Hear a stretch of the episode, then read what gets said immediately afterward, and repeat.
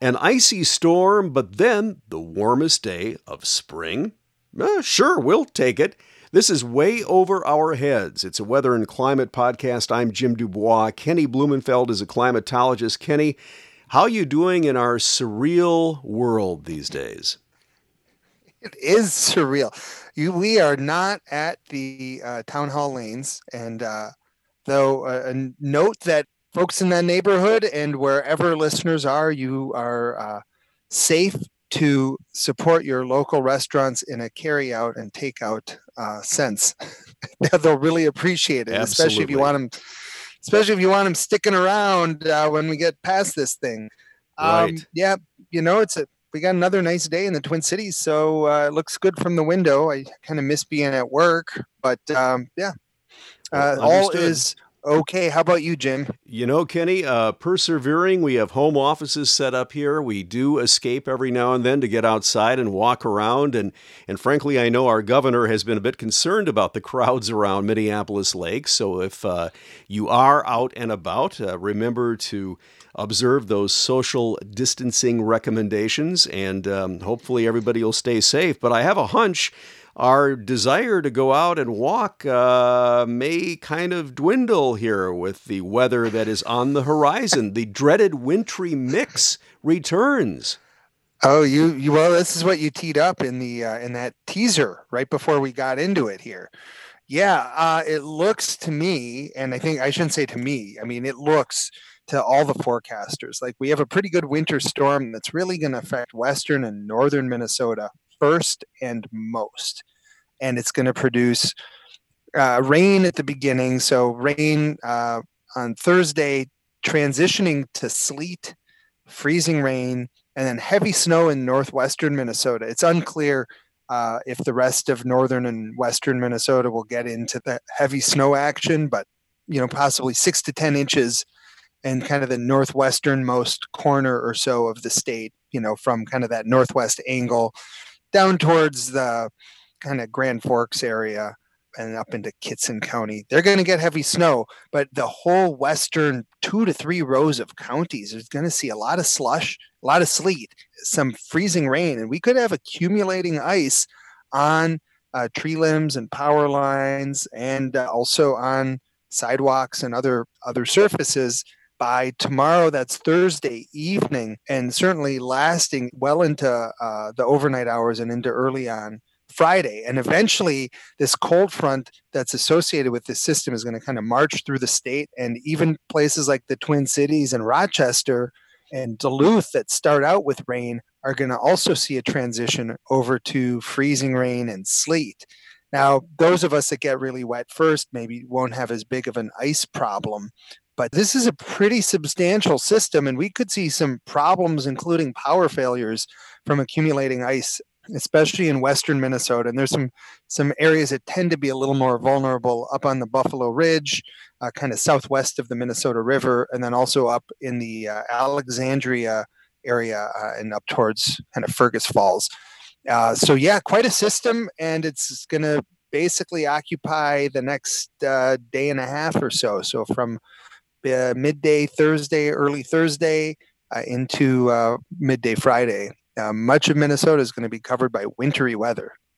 Now, one thing people may want to take into account here when we talk about the possibility of uh, power failures due to the ice accumulation is that did happen up in the Duluth area in northeastern Minnesota this past weekend with that storm system, and there were a few thousand people, I believe, who lost power for a time. So, if you're like a lot of us and have a refrigerator full of perishable products and perhaps a freezer full of uh, perishable products, you better uh, take into account you might not want to be opening the doors a lot if you lose your power because uh, there aren't a lot of alternatives right now to go and restock that without having to hit a grocery store and um, probably uh, go out at a time when uh, it's fairly ill advisable to do so.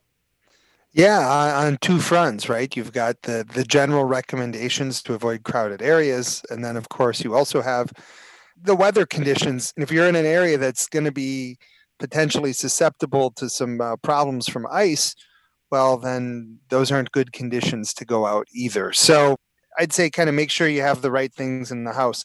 I don't think, Jim, that we're going to be dealing with widespread statewide power outages or anything like that. But one of the interesting things about this, and I was talking to another, you know, uh, climatologist, weather lover that I know pretty well, and we were we were kind of struck by how widespread the uh, sleet or uh, freezing rain is going to be in Minnesota. Almost the entire state will see sleet or freezing rain at some point between Thursday morning and uh, Friday, early Friday afternoon. That is a much wider coverage of those kinds of conditions than we normally see. And in fact, the, the National Weather Service had a map of how much uh, ice is expected to accumulate, and the majority of the state was expected to have about a tenth of an inch or more within these pockets of a quarter inch, and some of the models showing even one half to three quarters of an inch of ice. And it's really those higher amounts.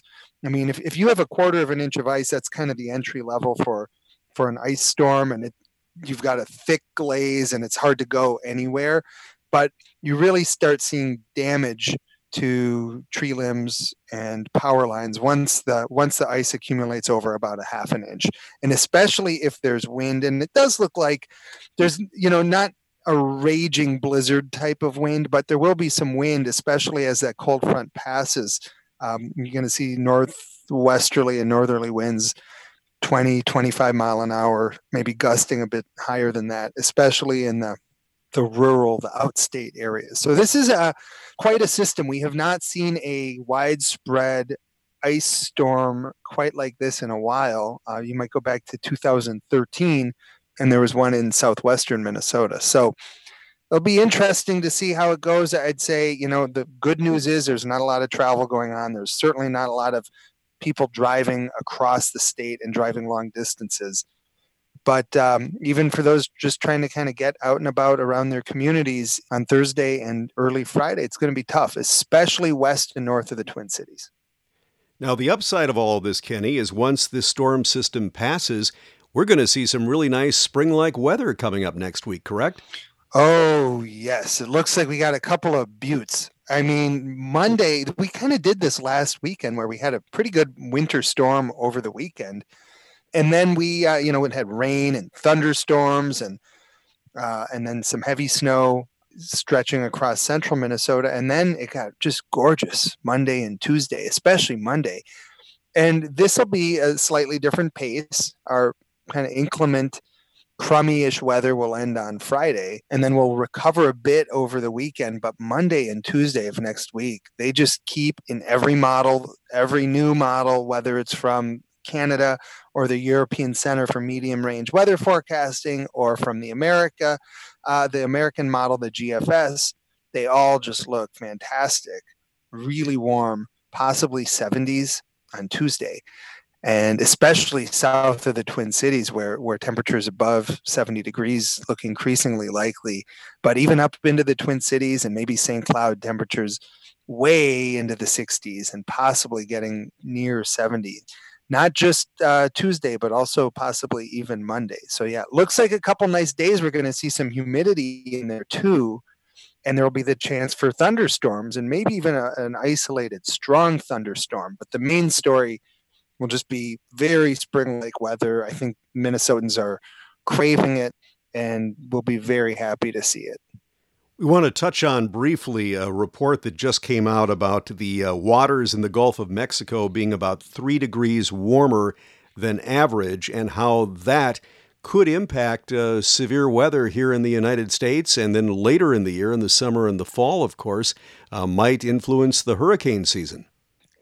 Yeah, so, um, you know, the Gulf of Mexico has a, it's our main moisture source here. So think of the whole central part of the United States, really from the Gulf Coast right up through, I would say, even southern Canada. So, including Minnesota and the Dakotas, especially eastern Dakotas, all the way down through the Corn Belt, down to the Gulf Coast. The Gulf of Mexico is our main source of moisture. So, when it gets humid here, when we talk about tapping into Gulf of Mexico moisture, we're talking about having the winds blow off of that region.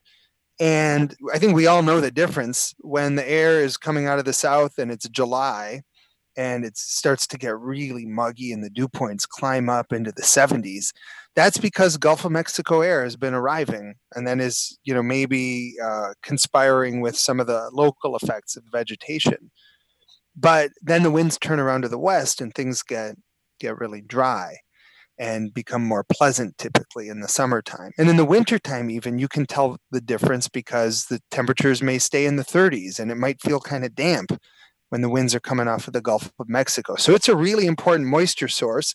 No surprise. It also fuels a lot of the precipitation that we have.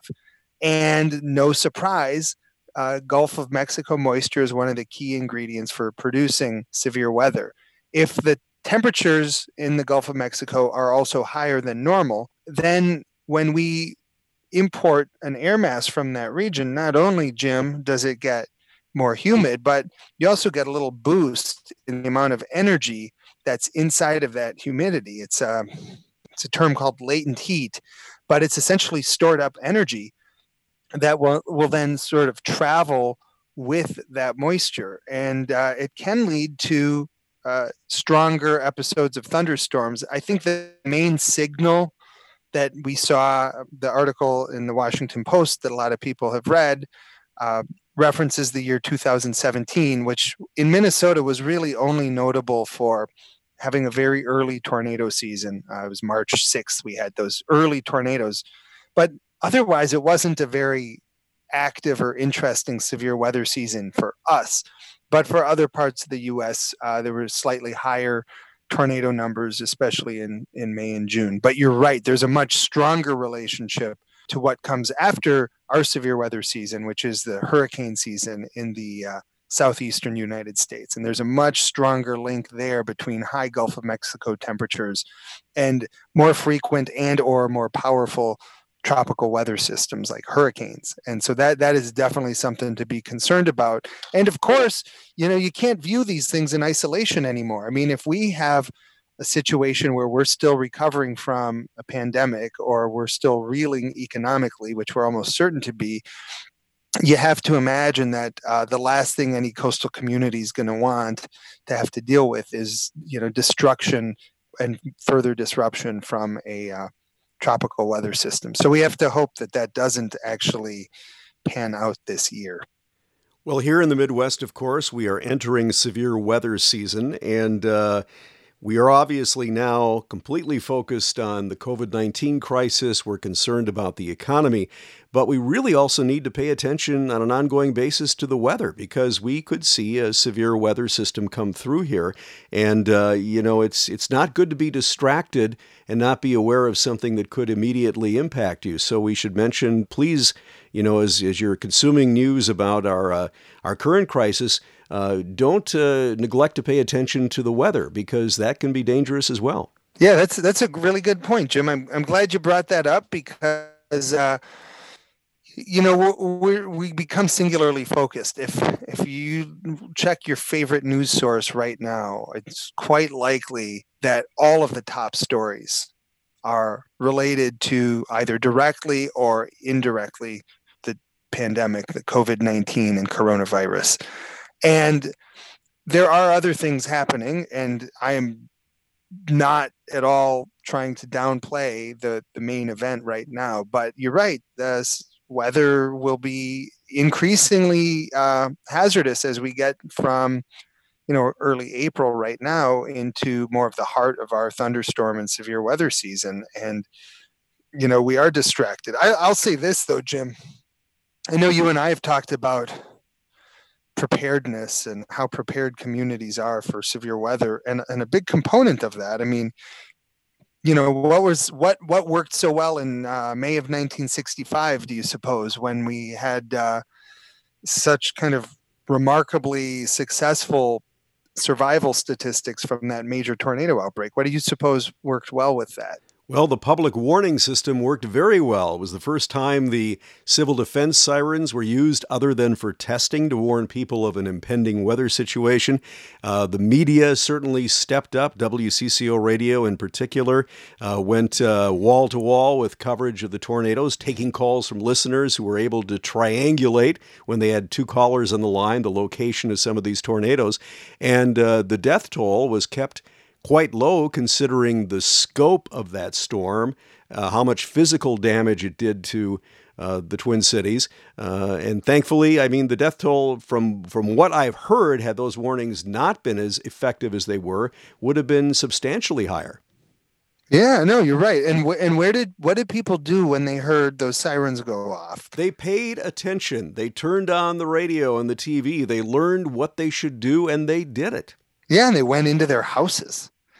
And so, one of the things that I think, I mean, severe weather season will be really interesting this year. It always is. But if we have an active one, especially while we're kind of on lockdown, it'll be really interesting because we know mercifully there are fewer people out on the roads, especially during rush hour, which is a, I mean, I, I don't think I have to convince most listeners that severe weather tends to peak in the late afternoon and early evening and overlaps. It doesn't coincide perfectly, but it tends to overlap the period that we think of as rush hour.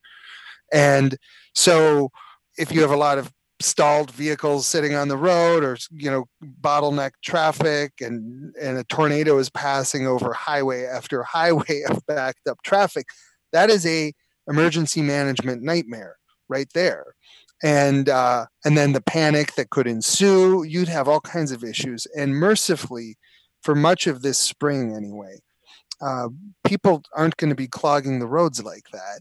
People are going to generally already be at home inside of a shelter of some sort. So that's a that gives us a little bit of a head start.